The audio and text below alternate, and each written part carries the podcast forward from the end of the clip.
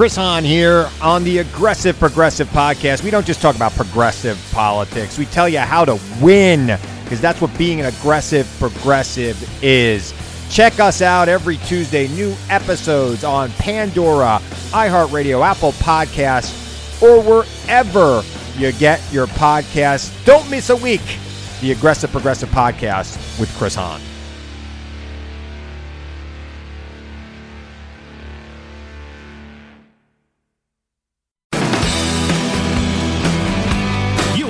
Listening to Bigfoot and Beyond, featuring the Lennon and McCartney of Bigfoot, the other arguably Harrison and Starr, Cliff and Bobo.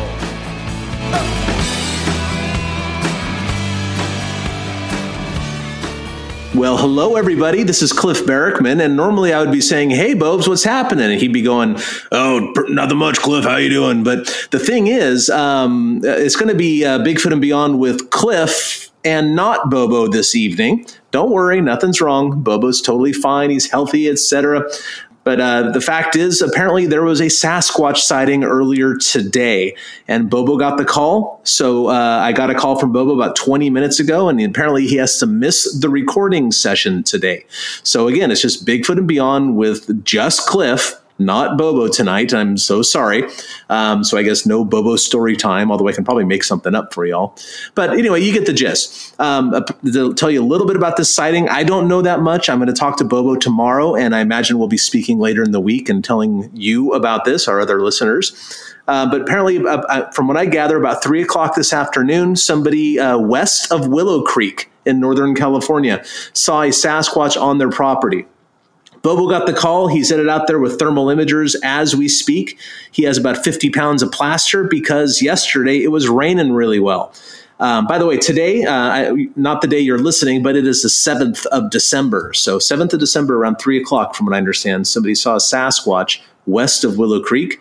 Bobo is en route, and we'll see what he comes up with. Um, and you know what? Sometimes that happens. You remember a couple months ago, I had to disappear to the Olympic Peninsula for something.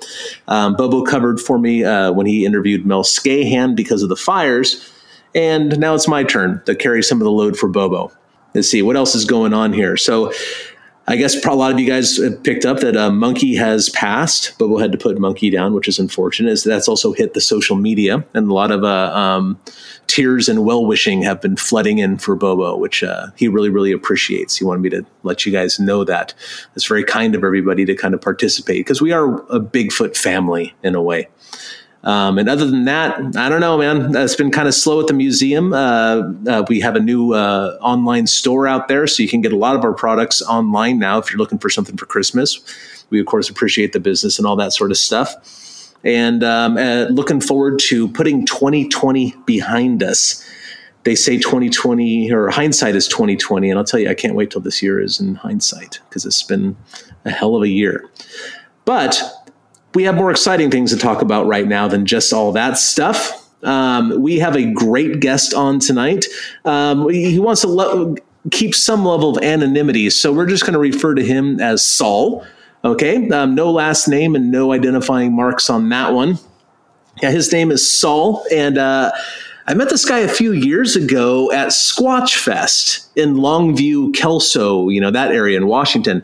Once a year, uh, the, the Kelso Chamber of Commerce puts on a Bigfoot festival in Longview and Kelso, um, kind of neighboring cities. And it, it's a great festival. It's been going on for a number of years now. Um, uh, I've been speaking there for the last couple of years. The Olympic Project, you know, Derek and those guys have been out there. Derek and uh, um, the whole gang, really. Dr. Meldrum's been out there um, speaking. It's just been a great event. Um, a lot of vendors and a lot of fun. They have a beer garden.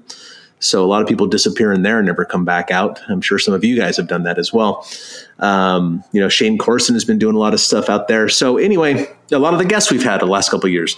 But anyway, I met this guy out there because he was helping Bob Pyle with his booth. Um, and uh, he, Saul is good friends with Bob Pyle and basically we got introduced and we hit it off. You know, he's kind of a Bigfoot aficionado, and I tend to get along with those kinds of people. But yeah, we, he and I've been friends ever since. Um, he's an environmental geologist with a background in restoration work, basically land restoration. But um, really, don't listen to me blab about it. Let's just uh, listen to Saul himself. So, Saul, welcome to Bigfoot and Beyond with Cliff and usually Bobo, but not tonight. How are you doing? I'm doing good, Cliff. Thank you so much for having me. I really appreciate the opportunity. Oh, well, thank you for coming on. I know that um, we've been kind of kicking things back and forth for probably over a year now, wondering when we're going to get you on here to talk because you have such an interesting perspective and interesting work and interesting, frankly, interactions with these Bigfoot things. Um, but before we get to that, we got to cover the basis in the background, put, put some context on you. Do you consider yourself a Bigfooter in general? Well, I definitely I've been interested in Bigfoot since I was a child, um, and it was an interest to me uh, through college as well. Um, but as far as a Bigfooter, like you often think of it in the quote unquote Bigfoot scene, um, I've never been the type that goes out into the wilderness searching. I don't go to hotspots or anything like that. Just my life has been such as an adult that that that's not been practical for me. And so most of my uh, study of Bigfoot has come through the online, the BFRO uh, report database, and listening to podcasts uh, where there's witnesses talking about it. And that's kind of been most of my interest. I haven't really done all the Sasquatch conferences or things like that. So I'm a little bit of an outsider. Um, and I definitely wouldn't be here with you if it weren't for the fact that this property that I manage, you know, has such interesting things happening on it. Uh, yeah, yeah, and that's what I know that you and I text back and forth or give a call every once in a while when something weird happens out there. Um, it's a really interesting location. Um, uh, I know stuff happens there because I have witness reports from very close by where where the property is, and we're not going to disclose where this is, by the way, listeners. I'm sorry. We're just going to suffice it to say Southwest Washington. It's a big enough area that you know you, go, you can find lots of Sasquatches there, and they're probably not Sauls. But um, to back up a little bit, what, what are your earliest memories of you being, uh, uh, you know, even moderately interested in Sasquatches, like as a little boy? Well, I'm 44, and I, have heard this a lot on on Sasquatch podcasts. People of my age we grew up with all the everything on cable, you know, all the different Bigfoot shows and and all that. But the main thing, I was really a loner as a child, and there was one little section in the library that had all kinds of paranormal stuff. Um, and I was so I was always drawn into that. Well, I'm actually from North Dakota, which you may know is oftentimes considered to be a, a hotspot for UFOs. And so, you know, I grew up like I had relatives that saw UFOs, and you'd hear these stories about Minot Air Force Base. And so that just always kind of fascinated me. Um, you know, but I was also really into science and I loved the space program. I remember ordering materials from NASA, you know, and that, that was before the internet. So they would send you out all this different material. So that, that really kind of is, I guess, the melding of, of of how all this began was I was interested in the paranormal as a child, but then also interested in science. Um, and I would say that kind of I, it was a, you know, an exciting thing that I always loved to, to read about. Um, but it wasn't like like I say, I wasn't out there every weekend searching or anything. But when I was in college, um, I mean, you remember Art Bell in the in the '90s, right? Oh, of course, yeah, sure. Yeah, and so you know, I was a young man when that was on, and when I first started listening to it, boy, I loved all that kind of stuff. And then when I got to college, I, I became very skeptical. Um, and you know, there was so much on there where I was like, wow, you know, I really have a time, hard time believing this. Um, and you know, when you put your mind into the hard sciences like geology, it, it just you know your your standard of proof becomes much higher. And so there was a lot of things during that time where i became much more skeptical of. But then there was this one day when i was in ecology class because environmental geology it's you've got your earth sciences component and then you've got your living sciences. So we, we're a, you know a multidisciplinary field. And you have to know how to blend those two together to do this type of work. And when i was in that ecology class at one point they started talking about something that would uh, be pertinent if you were, say, getting a degree in, in uh, wildlife biology. And they were talking about if they, uh, you know, when we have regulations in this country as far as how many deer you can hunt or any of these animals or how much you can log based on what's there and, and this and that, people are making estimates of what they think is out there. There's not a, a staff of people that is counting every last deer or elk or bird or anything. I mean, there might be some of that in very limited numbers and small populations of things, but overall, um, our government is making estimates when they when they make these decisions.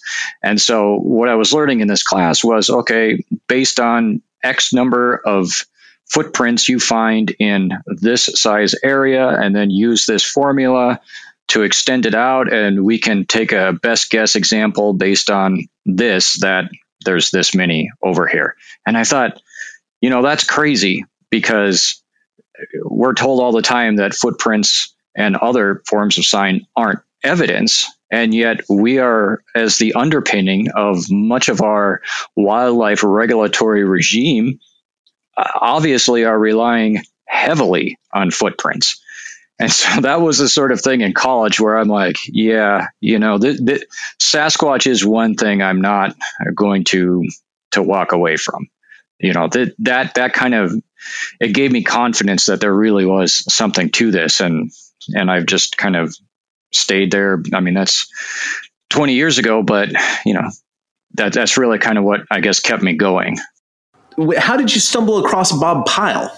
Well, yeah, the uh, Bob and then Giants in the Trees. They, that that's actually why I was at the the conference where I met you because um, members of Giants in the Trees and Bob Pyle and myself were all Grangers, and I don't know if your uh, listeners, some of them probably know. You'll see like the old Grange halls in small towns. It's like a fraternal organization for country folk.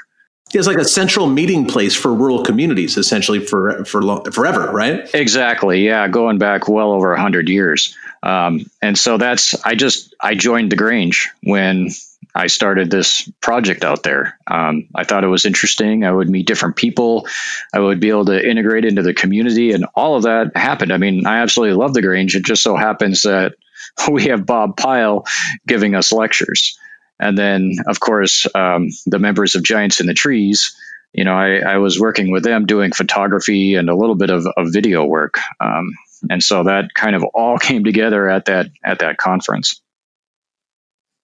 So, uh, and did you know that Bob had written a book on Sasquatches when you first met him, or did that come out later?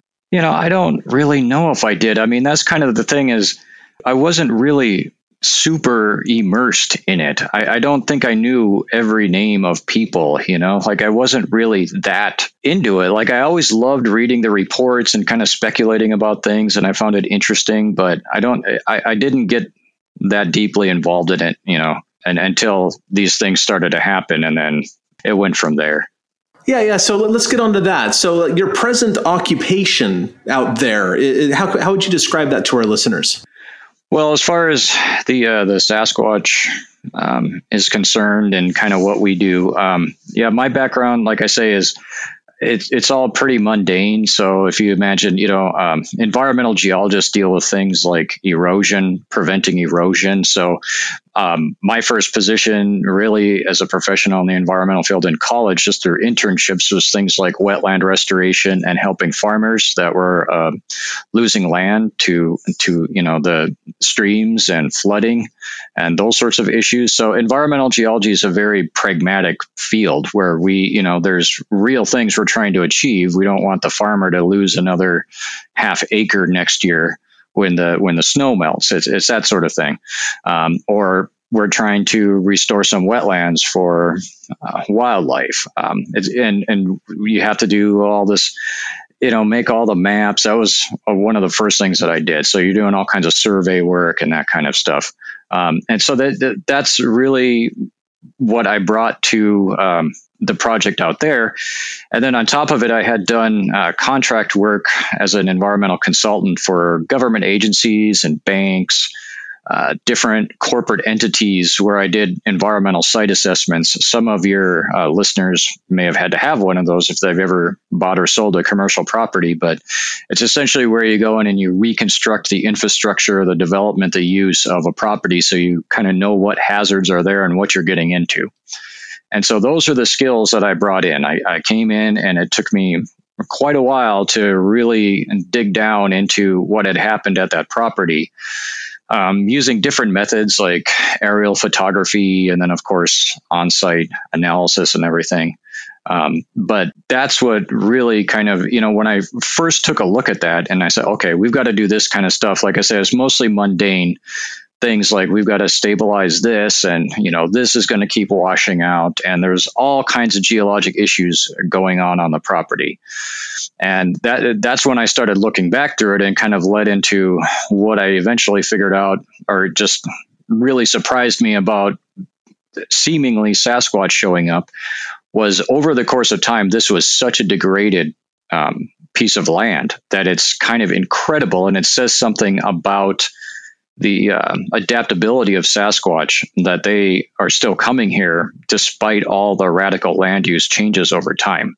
Now, when you say coming here, do you mean this particular plot of property or the general vicinity? Or yeah, yeah, the general vicinity, but also, like I say, uh, uh the, the property itself, because it was essentially scraped clean, um, where they were just moving material around down in that valley like it was a sandbox you know and so that's kind of the thing that's fascinating to me is when i when i started working up there i really had the impression that most sasquatch probably lived way off in the woods and re- were repulsed by people um, and and that was my first impression going up there. You know, a lot of people when they see the Pacific Northwest, if they haven't spent a lot of time in the woods, they look out across the hills and they see, oh, all this green. You know, a carpet of green forests.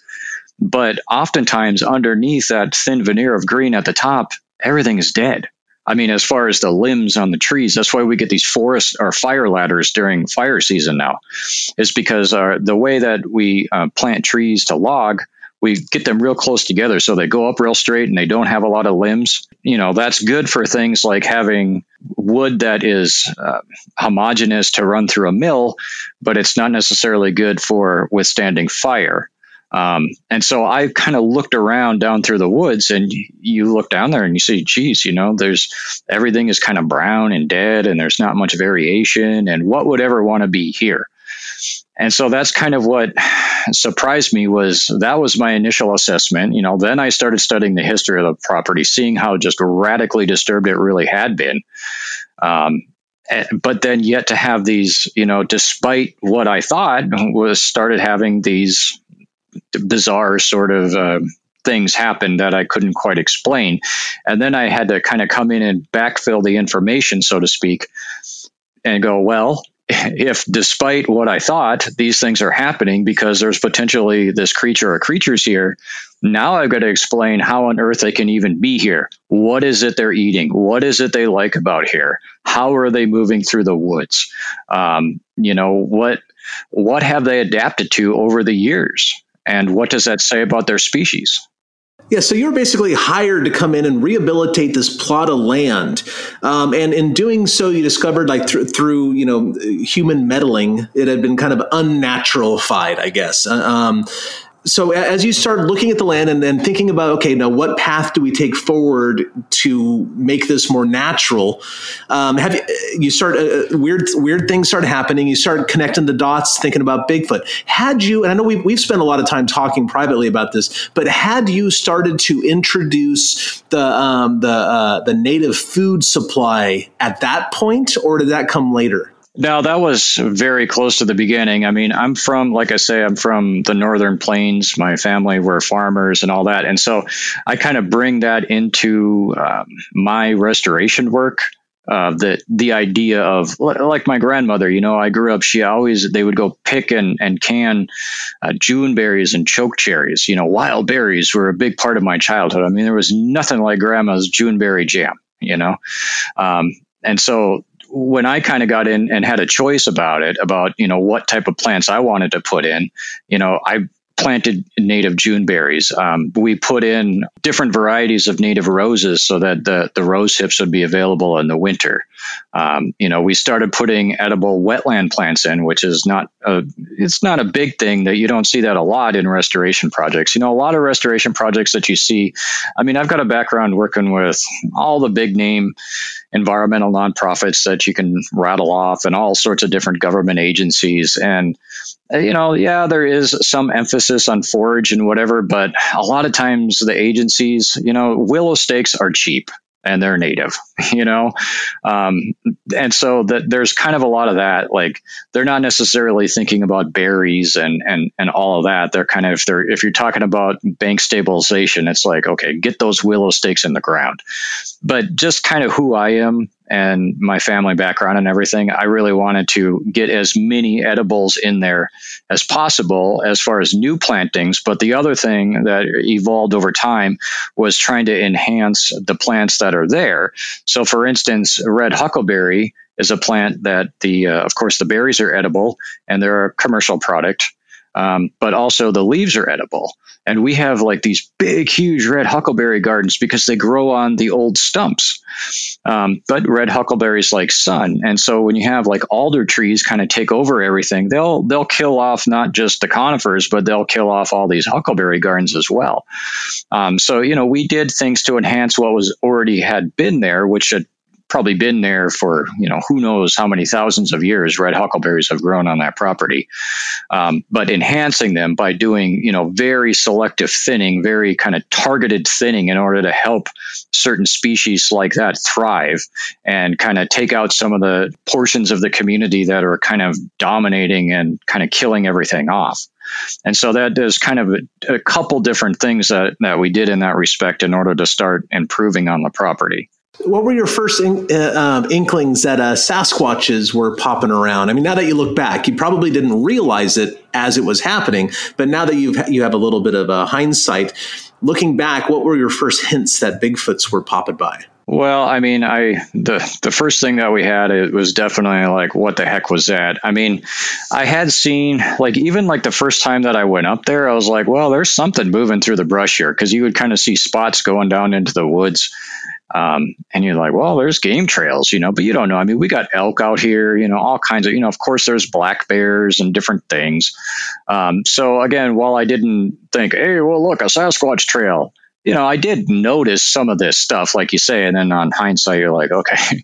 but the first big thing that happened was my wife and I were walking up our uh, gravel road, and we heard this deep guttural growl thing that I could feel it in my forehead. I mean, I I don't know that I've ever had an experience like that in my life before. And we both we didn't say anything. We just turned right around and walked down the hill, got in our vehicle, and and left.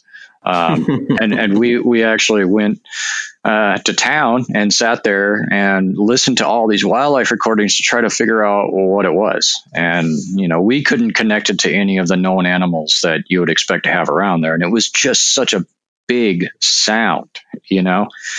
And it was it was right in a certain spot where uh, would be perfect for an ambush predator to be hanging out because there's all these deer trails through there and they can kind of sit just right off the trail and here comes here comes dinner you know um, and so it kind of made sense that they were there and that was really kind of the first big thing and then we had like one of the things we were doing early on is we were trying to uh, remove invasive species and, and get natives in there um, and so we had this area that was kind of down in almost like a gulch and we had cleared all these blackberries through there. You know, we've been working for days on that. And one day I came back and there's this beer bottle on the slope where we had just cleared. And it's like, I know there wasn't a beer bottle there, you know, like I'm, I'm doing environmental restoration where I, I, I, I pick up the beer bottles and I'm like, that's kind of crazy how it got there. And I, and I thought, well, that's kind of weird, but I guess someone just chucked it down there, you know, and I kind of just didn't think too much about it past that. Well, I go back up on top and I've got my tools all locked up and everything. And on my lock, there was this blade of grass that had been like shoved through. I, am not sure what you call like the, you know, the half circle part of the, of the lock. And it's like, well, how did wind get that through there? You know, like that's, I mean, I, you know, coming from the the prairie, I've seen some pretty big windstorms, and I can't remember ever seeing a piece of like a long piece of grass like shoved through a lock like that, you know. And so I just thought that was weird, and then I went back down and and kind of took a, a better look at the beer bottle and, and I realized that the brand it was, I have picked up many beer bottles along that gravel road that for years people had chucked into the woods. And when I was doing, you know, my initial cleaning and whatever through there, I had picked up all kinds of, of beer cans. And this was a brand that I had not seen before. And so I was like, well, that is kind of weird. But, you know, as a geologist, I pay a lot of attention to weathering patterns. And the thing that I noticed about this bottle was that it, it, it wasn't weathered like it had been outside for a long time, but it definitely wasn't shiny and new. It, it looked like it was older, but it had been protected from the elements. Was the label still on it? Yeah, so the label's still on it, and that's basically what I'm describing is the label wasn't new, it was older, but it, it definitely had not been outdoors. Okay. Well, be, being a, a, beer fan myself, uh, can you tell us what brand it was? It was a Deschutes. A Deschutes. Okay, gotcha. Well, Bigfoot's probably like good beer. yeah, exactly. But at that time, I don't know if you've ever seen these. There's um, uh, they they make like uh, earth bag huts where you, you like fill bags full of material, then you can use bottles and stuff to kind of fill it in. So we were going to make one of these kind of like earth huts in the woods there. And so we had taken these bags of bottles and we just kind of had them setting in the woods and we were going to eventually use them. And I went and checked those bags, and three of them were still completely tied off, and one was open and you could tell you know if you have a big like bag of bottles like the way that it settles there's not going to be a cavity in there in like the shape and size of one bottle. You know th- they're going to settle down in a way that it's it's per, you know more or less like smooth kind of on the top almost. You, you kind of follow what i'm saying? Yeah i think so. And the way this was you could tell it was like the the bottles had already settled when the bag was placed there and they were kind of all in their position but then you could see this this one cavity so to speak where like that one where one bottle had been removed off that one open bag. And, placed on that stump down below where you had been working the previous day. And, yeah and chucked down into that gully you know? And so that's what weirded me out was i'm like well who's going to do that? I mean i guess you know it could have been a person because that is along the gravel road and everything. But I mean, that seems like a kind of petty thing to do to like, you know, pick one bottle out and walk all the way down there and throw it all the way down there. I mean, I don't know. But you're still picking people at this point, though. I, yeah, I just thought it was interesting because I hadn't had a lot of other experiences, you know. But like you say, like looking back, yeah, you can see it, but I wasn't sure, and I wasn't gonna, you know, stake my reputation on it because um, you know, I mean, I have a professional reputation in, in natural resources, and uh, you know, like I said, I have a pretty high standard for what I consider to be evidence. And so that was just, it was kind of interesting, but who knows at that point, you know? Um, and then it, it, it, wasn't until later where we started having a, a, few more things started happening with the dog. Um, for instance, we had um, I, I would stay up there with just me and the dog, and we would have different things happen that were difficult to explain. And then you know we've heard sounds different different types of sounds that seem to be happening kind of for a reason.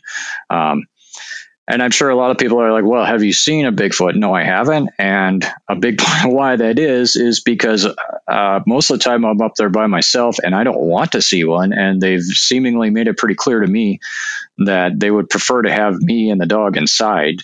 And so, you know, I'm not the type of Bigfoot researcher. I'm sure a lot of people hear this and think I'm crazy, like, because of course they would be out there, you know, doing their thing. But I just kind of hide inside, honestly, because when I'm alone out there, the idea of an eight foot um, biped, uh, you know, hominid out there is is honestly a little terrifying to me. and so, while I, I, I find it all interesting and fascinating and all that, um, you know, my focus is more on on their habitat and what these implications are for human evolution, for future land use, uh, what what their survival of all of these land use changes uh, can tell us about their species. Like I'm not there to prove them. you know, I don't have all kinds of trail cams up. I don't do wood knocking. I'm not wandering around the woods with big floodlights at night. Like I don't do that kind of stuff.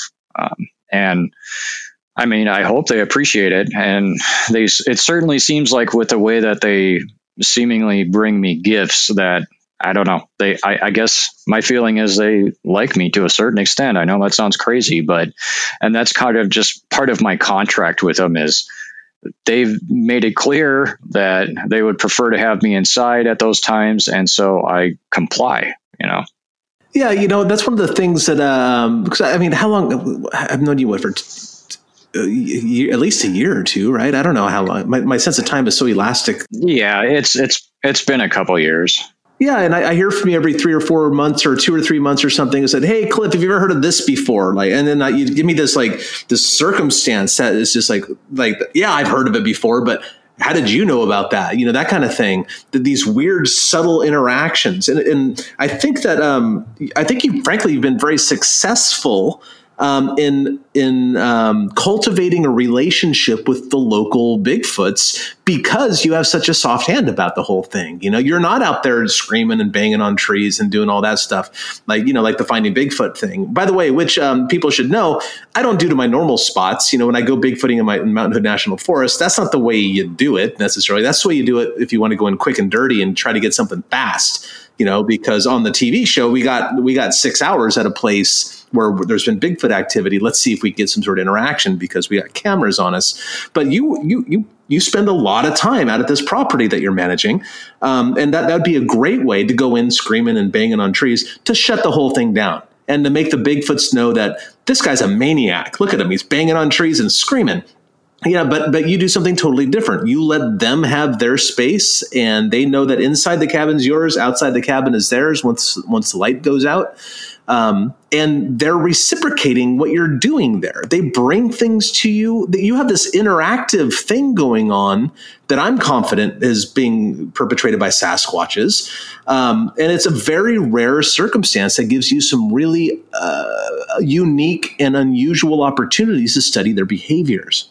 Yeah, and there's and that's why we're called Skookum Scarp sanctuaries because we have this, uh, you know, this ridgeline scarp uh, uh, on the property, and we have portions where, I mean, as long as I have control, it, it's going to stay uh, no people. You know, we've got parts of the property again where I don't want people, including myself, to go ever. Like I want these creatures to be able to feel like wow, there's one part where we absolutely don't have to worry about anybody coming through here you know and you're right about that. And i would say one thing about it um, you know when i do this very delicate uh, forest restoration where i you know clear off the dead limbs and you know take a couple trees out here and there and the light kind of comes through again you can clearly tell after a very short amount of time where i've worked because everything becomes green you know so if you're a sasquatch and you're that in tune to your environment and you see kind of everything else that's going on where you know here there's a clear cut and over there they're putting in a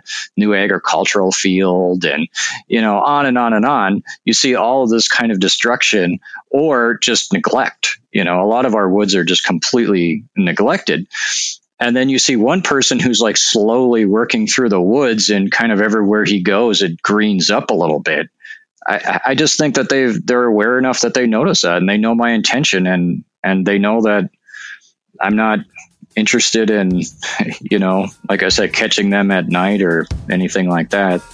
Stay tuned for more Bigfoot and Beyond with Cliff and Bobo. We'll be right back after these messages.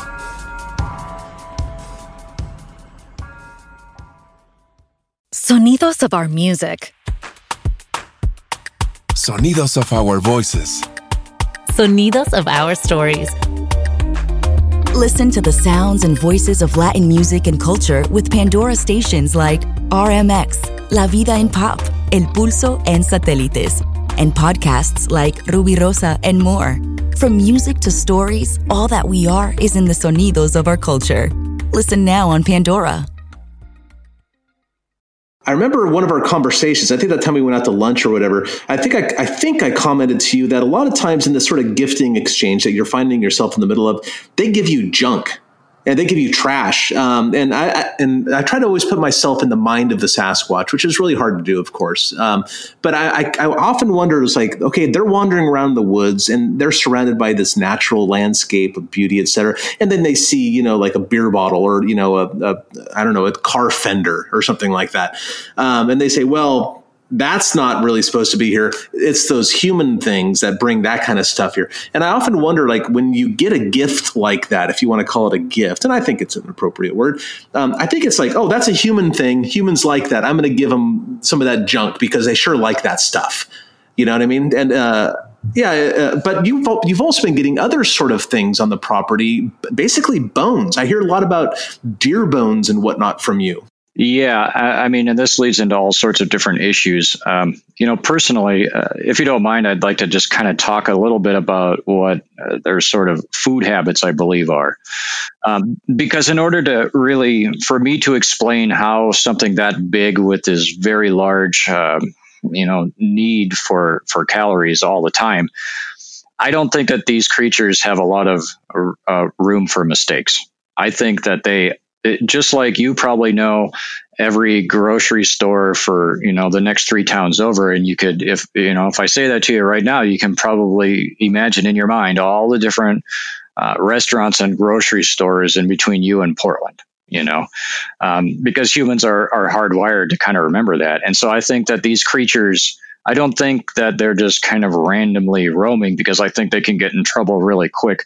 I think each little valley, they have a really good idea of how many deer are there, um, what the vegetation is, uh, uh, all of that. And, and, these food sources, of course, vary widely depending on season and, and all of that. But I think that they they come through, and I think they they really monitor things like the uh, the deer population. Um, and I also think that as far as gifting is concerned, you know, I think that a lot of there's there's there's this variation with them that there are some of these creatures that probably for a long time, um, you know, because we uh, we're not that far from what was a uh, Chinook settlement on the river there, and uh, I believe that these creatures have been accustomed to people for a very long time. That you know, as kleptoparasites, they were probably raiding the indigenous people there for thousands of years. I think that they kind of view us as just a blip because they've been coming back and forth. Um, but I think that they, you know, for instance, they have to know when they're in an area to hunt deer that there's kind of enough vegetation for them to munch on for them to even get to that point of being the ambush predator. And so I think that's part of what they use their big brain for. But as far as food sources in general, I think that they they have like three basic, uh, I don't know if you want to say uh, strategies or just kind of paradigms that, that we can place them in. Uh, number one, you know, we have, say, like red elderberry, which is something that by and large humans, um, this particular species of red elderberry, we don't really exploit it, but yet there's shrub after shrub of red elderberry. Well, bears eat them, you know, other large mammals eat them, but we don't. But if you have the ability, however the Sasquatch stomach works, or you know if it's, it's if however it's different from ours, or even things like geophagy, where uh, different creatures will eat clay, which is a whole other interesting angle. Um, you know, there's a lot of clays around where we are, and I think it's entirely possible that they they eat earth in order to help them consume uh, other plants that may not necessarily sit well with them otherwise. Now, why would they? Why would they eat the earth? I mean, I can imagine getting like certain minerals and whatnot out of the earth, but why, what sort of uh, benefits does that strategy give them? Well, yeah, I mean, it's sort of like as a way to like soothe their stomach, you know, so that they can actually get stuff down. Or if it's say like Mylanta. Yeah, like Mylanta. Like if you imagine that uh, if you're eating berries because you live in the wild and maybe the berries have been there for a while, it might not sit well with your stomach. And, you know, so I don't know these things, but I'm just saying we know that other primates eat earth for various medicinal purposes. And so I, I, think we have to at least consider stuff like that with Sasquatch. But somehow, one way or the other, in these various ways, I think that they have the expansive uh, food processing ability, say, like of a bear. And so they are consuming things that humans by and large are not touching at all, but exist in oftentimes great amounts, uh, even just around our settlements, because we're not we're not eating them you know and so that's that's one paradigm that that i think that they represent and then the other one i think like i was saying about them monitoring each valley and knowing kind of exactly what's there from season to season year to year i think that kind of represents their um, you know early human hunter gatherer style i think that they are extremely successful in that way that they know what's edible when and uh, all of that. And then the third way that I talk about a lot is them as a kleptoparasite. And there's a, a really interesting book called The Stranger in the Woods. And it's it's about a hermit in Maine. I don't know if you ever heard about this, but he had been living off grid uh, for almost three decades. He he wasn't like you know doing all this foraging and wild man kind of stuff. He was breaking into these cabins. And when i first heard about this story a few years ago it immediately struck me the similarities with the way people describe sasquatch like how they're able to move so stealthily through the woods at night and they're not even leaving footprints and how the heck do they do that and so i think that is kind of the third component of them is that they are extremely successful at stealing food, not just from us, but all these other creatures, which, you know, kind of goes against your intuition when you say, well, this is huge creature. How is that happening? Well, you know, here we have an example of a human that's been doing it. This guy was like five minutes away. He could smell people cooking hot dogs on the lake, and people still couldn't find him for decades.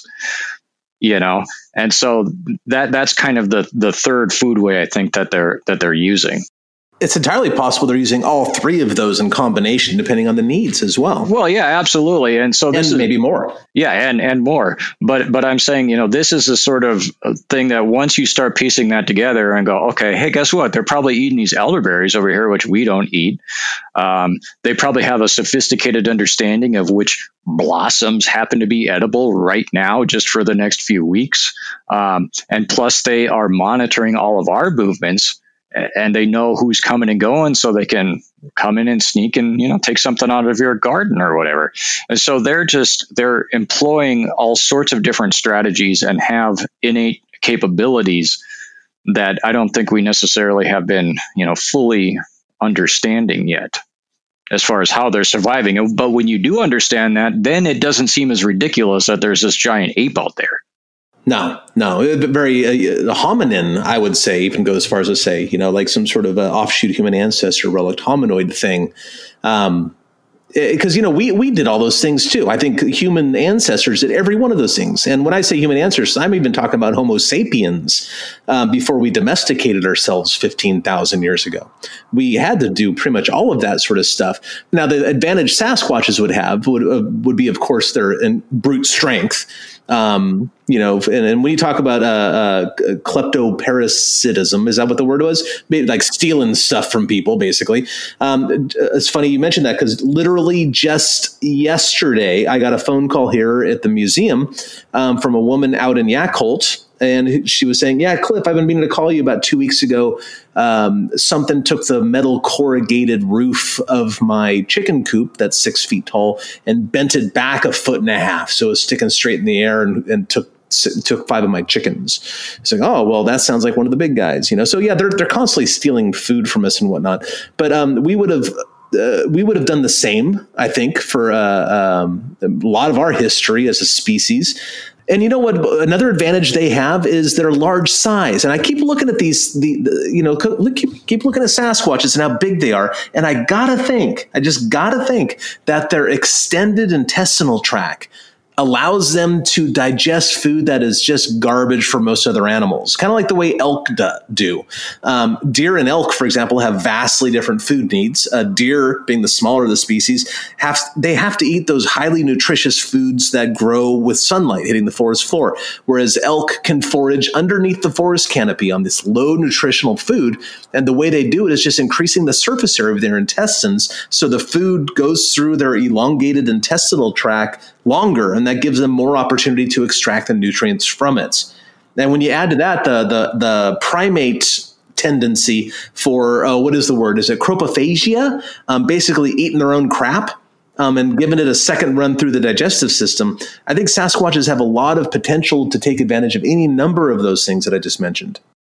Yeah, definitely, and I and I think that they are. And there's also kind of an interesting tie-in there with, uh, you know, they think that as uh, humans started cooking food and we got uh, more compact digestive systems, that that is one of the reasons why our brains got so developed. And so having that long digestive tract might actually give us more insight into why they didn't build the cities and we did. I mean, I think there's a lot of other reasons, including, you know, the, the, potentially the shape of their hands and just the fact that if you, I mean, and this is kind of one of the things that I'm really interested in as far as uh, human evolution, because I think that when we finally accept that these creatures are real, and then we go back through our own history and we we look at that and we go for uh, for instance there's speculation that the uh, the short faced bear kept uh, indigenous peoples out of North America for say like another 20,000 years like later than we would have gotten here right? And so th- this has implications. If Sasquatch came down from the mammoth steppes say 100,000 years before we did and was well established here what did we have to do to actually establish ourselves as a species? You know, what did the first human colonizers actually have to do as far as you know their levels of cooperation their ingenuity as far as defending themselves because obviously this thing you know i mean we know how they can be intimidating towards hunters today. And and you talk about their size like these are there's three basic components to uh, kleptoparasites like major categories. One is bullying and that's where they're just going to come in and you know kind of club you over the head and take what you got uh, another one is fear, and another one is being a thief. Okay, and so we we know that through Sasquatch reports, they're using all three. You know, and so we had to compete with something that had already established these sorts of behaviors and was much larger than us. You know, so what that means for our species that we were competing against them, um, and you know, what does that say? Like why we needed weapons? Why we had to work so closely together. Um, you know, if I'm scared and hiding in the cabin with all of these things that we've got today, you know, imagine being a person who has only spears and arrows and knives to defend yourself, you know? And and you, so it would have really drawn the human community together. And that's some of the stuff that's most fascinating to me is you know what has this done for our evolution as a species as far as our communication styles and our culture and everything else yeah, nothing evolves in a vacuum. We, uh, it's a whole ecology essentially. It's this in, interactive web of everything working together, and it's going to be so fascinating to find, as you're saying, the way the, uh, uh, the influence that Sasquatches have had not only on us, but also the other animals that are out there, you know, black bears and, you know, brown bears and elk and deer and all that other stuff too. I mean, just for example, um, less than a decade ago, I believe, in Oregon, I can't speak for Washington, you probably know more about it than me since you lived up there. Um, in Oregon, they, they stopped hunters from hunting mountain lions with dogs, right? And which is really one of the only effective ways to hunt them. You can call them in if you get lucky and stuff, but essentially hunting hunting them with dogs was the only way to really get it done. And I'm not a hunter, so I mean, I'm, I'm sure a lot of hunters listen. You know far more about it than I do or ever will. But essentially, since that time, the mountain lion population has shot through the roof it's just ridiculous with mountain lions down here now where I live at least. I know I get um I get mountain lion pictures um, on my game cams I have out on my property kind of all the time, like uh, at least once a month. And when they're around, they're around for a couple weeks and they disappear for a while. Um, but my neighbor, um, he hunts them. You know, he hunts them by calls, them, calling them in. You know, like early in the morning or uh, right right before dark. You know, and then um, he gets one or two a year doing that because they're so prevalent here. But he might get a mountain lion, and sure enough, two weeks later, three weeks later, I'll get another picture of one on the property there's there's just so many of them, um, and because of that, of course, the deer and elk population have plummeted. Uh, I know a couple hundred uh, friends of mine are really complaining about that right now. They say it's because of the mountain lions. Um, so that's just one species. You know, mountain lions playing a role in that. So what role, if any, do Sasquatches play? Certainly, they have some effect, even being as rare as they are um, it's going to be interesting to find all these things out. They absolutely do. And this is one of the reasons why it kind of led me to think that they're closely monitoring, just like humans do, where we regulate how many deer are allowed to be taken in a certain area. Um, because we we would have years where when we first got there in fact i kind of thought if they're really interested in us and they've been kind of hanging around they would have to be eating more just to kind of stick around to watch us you know so you start thinking about this stuff like if something was curious about our activities and our restoration they would kind of have to run through their uh, you know their stash of live deer in order to do it. And, and, so it's it's just when you watch the fluctuation in the deer populations, um, where okay, this year there's not a lot, but then they kind of build up for a couple years, and there's maybe not as much activity, and then all of a sudden there's this kind of flurry of activity, and there's no deer. But I'm not finding evidence of, of, of cougar. You know, I've never seen a cougar out there. I've never seen a bear. Not to say that they're not there, but I, I don't think that they're that common. And and the thing, I mean, do you want me to kind of get into a little bit and finish up kind of with the bones and the gifting? You can, sure. We're, we're just kind of rolling, man. Wherever it takes us, I'm good with it. Yeah, I mean, and that's one kind of thing, big thing that has been happening because that's become increasingly intense. And as I've known you, as you mentioned, like I'll send you texts of these different things. But um, several years ago, when I would start to notice this, it was our dog would find the bones, and she'd always kind of find them out along the perimeter. You know, she'd find them in the woods somewhere, just kind of right off the lot or wherever we were. And I thought, okay, you know, I guess she just finds bones over there. I mean, I, I, didn't think too much of it. And sometimes I would find it kind of interesting because it would seem like there'd be marrow sticking out. And I'm like, well, what leaves the marrow? you know? Uh, so there were some things like that that I found a little weird. But it wasn't until, I guess, about a year ago, um, a little over a year ago, where they actually started showing up really, really close um, to our trailer and, and cabin. And uh, the first time was I, I gotten out there one weekend and I noticed a bone, and it was like right in front of one of our vehicles. And I'm like, how the heck? Why is that right there in front of the vehicle? You know, but okay, whatever. I guess a bird could have brought it there. then I go down to this other area where I had mentioned earlier where we had removed all of this uh, trash from.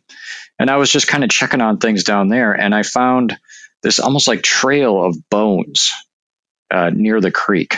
You know, and at first I thought, well, maybe it's just a raccoon and it was like washing it or something. But they had directly put it on an area where I, I, actually have established all this moss for for camping on it, so that you can camp right on this bed of moss and the streams right there, and it's beautiful.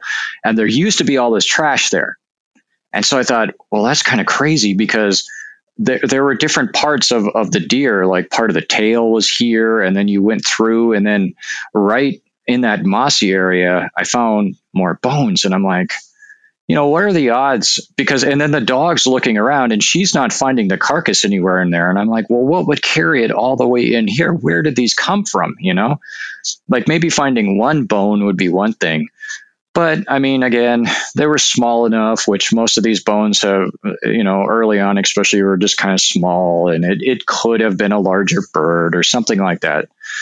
But then I got out there really late one night and you know it's like in the middle of the night and i'm walking up to go unlock the trailer and i look down and right in front of we have these you know kind of like garden beds and there's these two big bones right there on the ground in front of the trailer in front of the gardens. And i mean i could not sleep up there that night. I mean i took like a couple quick pictures and went down to a different part of the property because it just freaked me out. Like there was there was no way after you know had recently just before had found them in front of a vehicle then this other area that i'd been working on for years this kind of weird trail of, of fresh bloody bones you know? Um, and, and then i find these bigger bones that i'm looking at going i don't know what you know that's not a normal thing and so that that's actually when around that time I, I was texting you and kind of and you had said well you know try to put something that indicates like what's important to you there. And so I did. Um, I created, I, I kind of stacked up these rocks. Like somehow I'm going to communicate that they understand geology, you know, and, and restoration. And I, I, had a little fir tree that I had dug up, and I had a little pot there, and then I had some miner's lettuce, which is one of the edibles that we have like growing all over the hillsides. And I I put all that together, so that I, I was trying to communicate restoration to Sasquatch. You know, let's just let's just see what happens. And I really thought nothing was going to happen. And then one day I got up there and there was that gasket. And we think, you know, it either came it came from some kind of large vehicle and it was a relatively new gasket. This was not something that had been out in the environment for a long period of time. How it got there, I have no clue. But that really freaked me out because again, I didn't think that anything was going to show up, you know. And then, like over the course of the summer, I had the whole bizarre incident with the uh, the decapitated rabbit, where the dog brings up this decapitated rabbit that I mean, it looked like a puppet, and you know, you're sitting there asking yourself, and I know that rabbit was living under the cabin. Um, and I kind of saw where it looked like something had kind of like reached under there and grabbed it. You could kind of see it, but I didn't really think too much of it when I first saw it until the dog comes up with this rabbit body out of the woods. And I'm looking at it going, well, what's not going to eat the shanks? Like, that's the best part, you know? And it just looked like it had been the, the head ripped off and the guts ripped out and then left there. And I'm like, well, that is really bizarre. But then the even weirder part, well, this kind of happened while there was I was doing a Zoom meeting one day. You know, this is in the age of the pandemic, and I was actually up there doing a Zoom meeting on this particular day with a, a local environmental um, committee that that I work with. And I, I had been kind of hearing something down in the woods and the dog, like I sent her down there while I was on the Zoom meeting. I'm like, go check it out, you know? And, and, she went down there and like came back up right away. And then she like would only be on the other side of me. Like she wouldn't be on the woods side me, like the side of me, like to protect me. Right. Like she was having me protect her from whatever she just barked at down in the woods. And I was like, man, that really creeps me out. So I kind of walked up to the other lot and stuff and finished up the Zoom call. And that's when she brought up this weird dead rabbit. And I'm like, okay, that's freaking me out. So I'm like locking everything up, putting the tools away and whatever done for the day. And uh, then I notice her smelling something else on this adjacent lot. And I go over and I take a picture, and then I figure out later it was that rabbit's stomach and you could see you could see the clover because there was like a little it was in really good shape except for like one part of it had kind of been ripped open and you could see the clover that had been eating up at the cabin and you're going okay what in the world it decapitates a rabbit rips its guts out leaves the shanks and then like for some reason transports the stomach down and just leaves it right here on the lot like that was really weird. And, you know, I've told these stories to a lot of, I know a lot of country people, and I always really expect people to go, oh, that happens to me all the time. And they, they don't say that.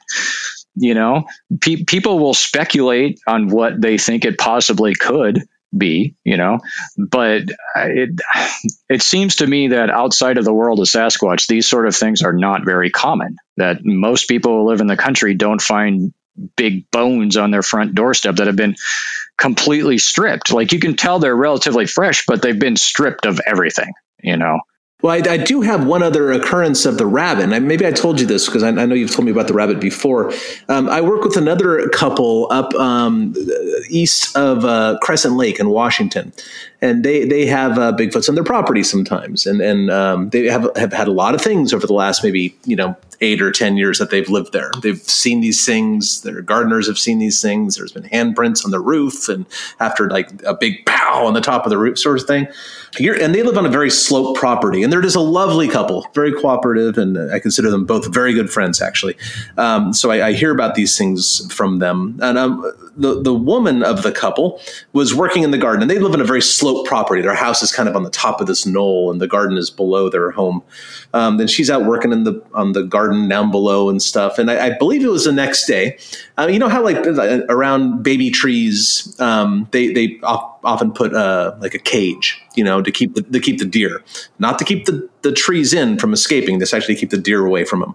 Um, well, inside one of those those cages around the baby tree, the next day was a decapitated rabbit. Um, and there's no way. I mean, the, I think the the grating on the, the the cage sort of thing, like the the fencing, the wire was too small for maybe. But, but uh, uh whatever. A decapitated rabbit doesn't crawl in there anyway, right? Clearly, something put it there. Um, and I, that's the only other circumstance I've ever heard of somebody finding a headless rabbit anywhere.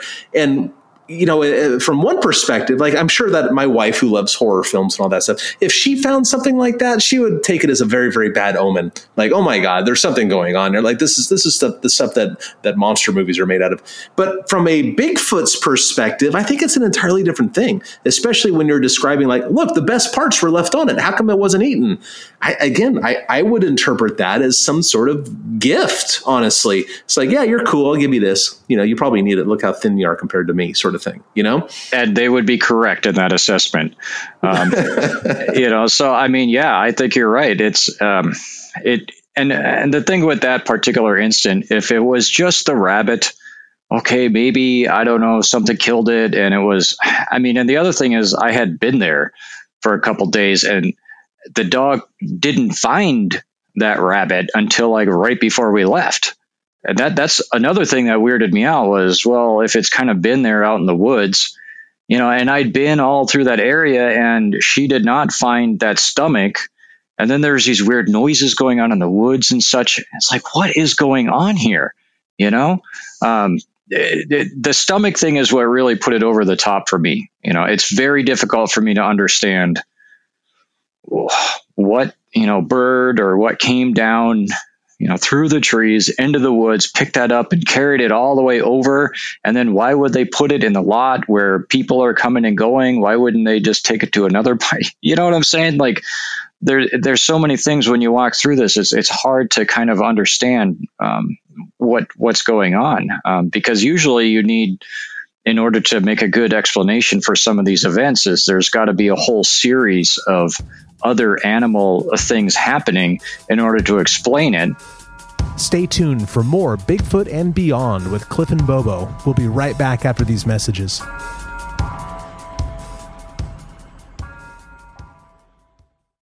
Now, uh, what about sounds? What I mean, do you hear knocks and whoops and things like that too sometimes? We have had early on, um, we had uh, a, a, couple knocking experiences. Um, one was when we were kind of down in the woods near the the Scarp area, um, and my wife and I were working down there. And like earlier in the week, I had this weird instance where uh, a tree came down, like a, a, a dead conifer came down on the slope just on its own while I was down there. I'm like, that is really kind of weird. I mean, I'm a woodsman. I work out there, and it's not too often you see a tree fall over on its own. I'm like, well, what the heck? How would that even be possible? And what's crazy is, and this is kind of one of the things that you know I'm realizing about them, and, I, and I'm pretty sure that I've seen this through some of your work as well too, that these creatures will snake around on their bellies uh, and and I think that you've shown this more too. Um, wasn't there like a, a famous uh, a thermal image where it's like kind of crawling around on its stomach? Yeah, yeah. This Mike Greene's thermal footage, the squeaky footage from North Carolina. Right. And and so when when I went up where this tree came down, and you know, when you look at it, you're like, well, how could a big creature hide itself in here while I'm down here working or whatever? And when you get up there, you realize like the ferns are four feet tall.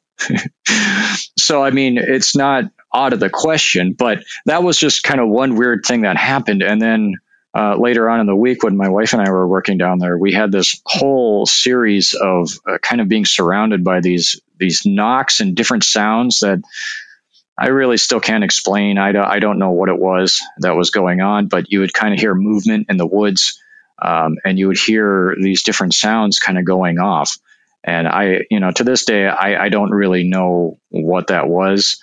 Um, I had heard some wood knocking in the middle of the night early on, and there was one instance where my son was up there, and uh, my wife and I, we all stayed up there one weekend in the trailer, and my wife and I had gone way down to the bottom, and uh, we were, you know, getting ready to work down there, and all of a sudden he comes tearing down like he ran all the way down this mountain road, which he had never run all the way down that road before, and he was like, "Dad, I, I heard some kind of, you know, knocking in the woods."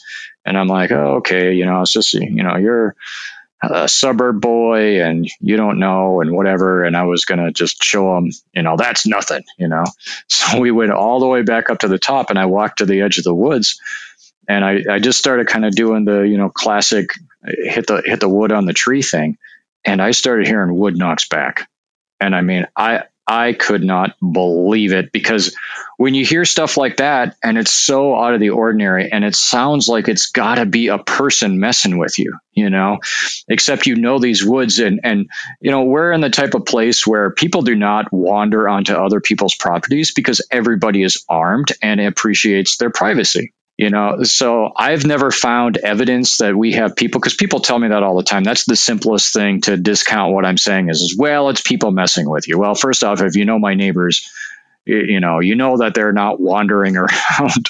You know they barely leave their own house and their own yard let alone come down at random times to terrify me in the middle of the night with grunts or something like this you know yeah, generally speaking, the people who suggest that, oh, it's just your neighbors, they're not the people who live in the country.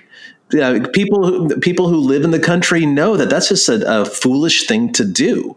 You know, my my neighbor just recently said to me, like, because uh, I don't I don't you know lock my barn a lot of times. There's not much value in there anyway, but I don't lock my outbuilding. He says, well, he told me that you'd be a damn fool to come down our road and cause any problem whatsoever because everybody's armed even, even I'm armed and I'm like the local hippie weirdo, you know, like, and I, even I have a couple guns lying around the house, but no, nothing compared to the arsenal of everybody else on the street. Sure. And I mean, that just makes sense because people who live in the country, when you live in a remote area, uh, part of what you do, it, you know, is you provide your own security.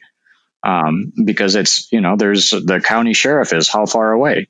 But I mean, that, that was just that whole incident with that knocking. And, you know, I personally think that it was something to the effect of, when my wife and I got up and left, they were kind of communicating with each other. And that's what my son heard because they didn't realize that he was in there, you know, because he had, he had never stayed there before. And so they thought, well, when they saw the two grown-ups leave that I guess that was it or whatever. They certainly know your habits better than we know theirs as a last topic to go over before we part ways, because you know, but we, I think I have a feeling that you and I can continue talking for another three hours, and we it'd be just as good as the first one. Um, but as a last sort of uh, topic to kind of cover before we um, end the podcast here, um, for people like me or other people out there who have rural properties in potential Sasquatch habitat, what sort of basic and very generic layman sort of stuff can we do to encourage um, the presence of Sasquatches on our property? Yeah, I mean that is one of my big um, sort of goals with this is I'm trying to just through this process of interaction see if I can get a sense at all of what they actually like, you know, and that's rather difficult to do when we see the wide range of habitats that they're able to exist in. You know, it's hard to pin down what would uh, we don't know at this point what is optimum Sasquatch habitat, um, but I do think that they understand, like you said, the intent I think that providing, um, you know, taking care of your property, keeping it green, keeping your trees healthy, um, you know, doing that type of stuff. I think that they, I think they are more likely to be around if they see, you know, if they walk into your property and it's just like big piles of junk or this or that or whatever. I mean, they're going to think, hey, you're just like everybody else. You know, you're just here, you're going to leave a mess, and next thing you know, you'll be gone, and somebody else will come in and leave a mess. So I think they do have an appreciation for forest management. I think also that in, in areas where we do have campers, I think that they associate uh, and I just mean us as like Americans. I think they associate, they know this that like once people show up and they're kind of in these tents, that those trees are going to be there. I think they understand areas that we set aside for wildlife. You know, I think they're I think they're very aware of that, and so I think that I think that these creatures do have a sense of stewardship, you know, and I don't think again that, you know, they're hippie Bigfoot or anything, but just from a practical sense, like I say, when I go and I do these basic forestry practices through the woods, you can tell all of a sudden it went from brown to green, you know, and I think if you can turn your, your property, the, the greener it is, the more food sources you have, you know, I don't do anything like leaving them apples or peanut butter or bacon or pizza or whatever. Like I don't, I don't do that stuff.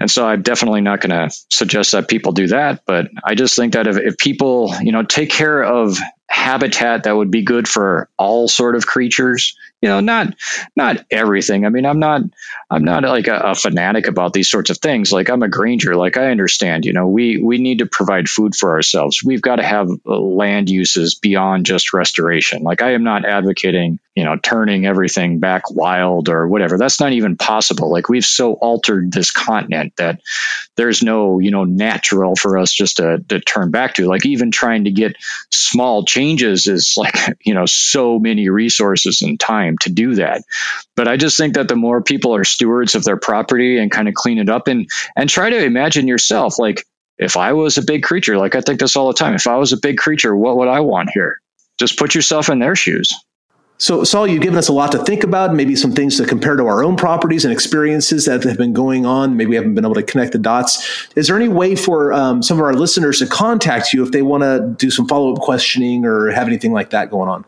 Yeah, absolutely, Cliff. Um, I, I do have a YouTube that I've been updating pretty regularly where I get more into these topics. You know, I've got a video where I talk about wild foods and, and all of that.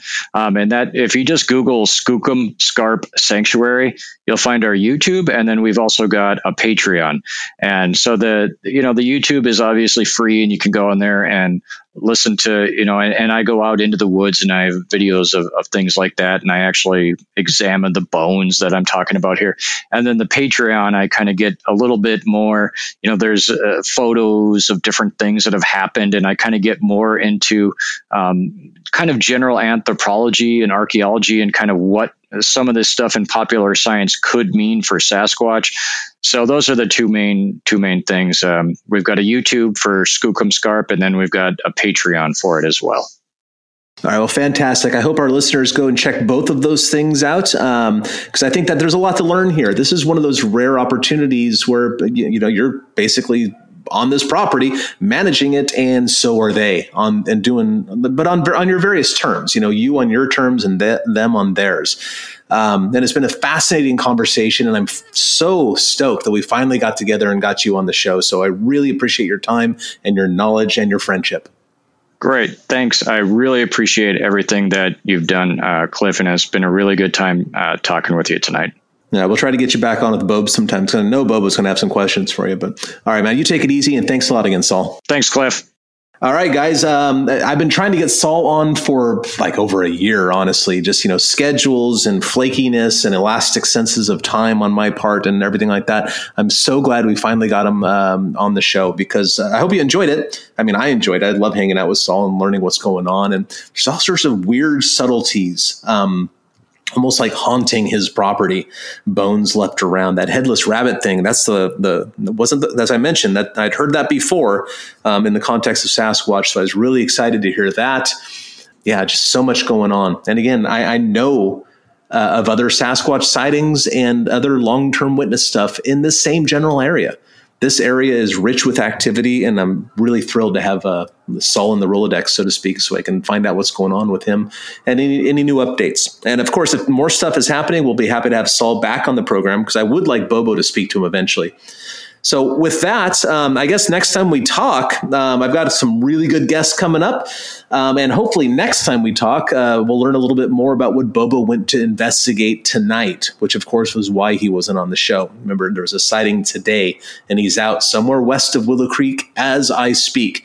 Hopefully, casting some prints, but definitely looking in an area where a Sasquatch was seen earlier today. So, everybody, thank you so much for tuning in for another episode of Bigfoot and Beyond with Cliff and usually Bobo. Um, Bobo usually does this part, so you know, hit like and push buttons and do stuff like that to encourage yourself and others to come back and listen for more. We really appreciate your support, your kindness, your kind words, and your respect for Sasquatches. And until next time, keep it squatchy.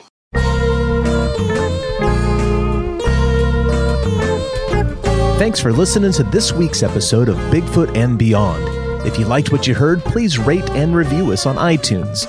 Subscribe to Bigfoot and Beyond wherever you get your podcasts, and follow us on Facebook and Instagram at Bigfoot and Beyond Podcast. You can find us on Twitter at Bigfoot and Beyond, that's an N in the middle, and tweet us your thoughts and questions with the hashtag Bigfoot and Beyond.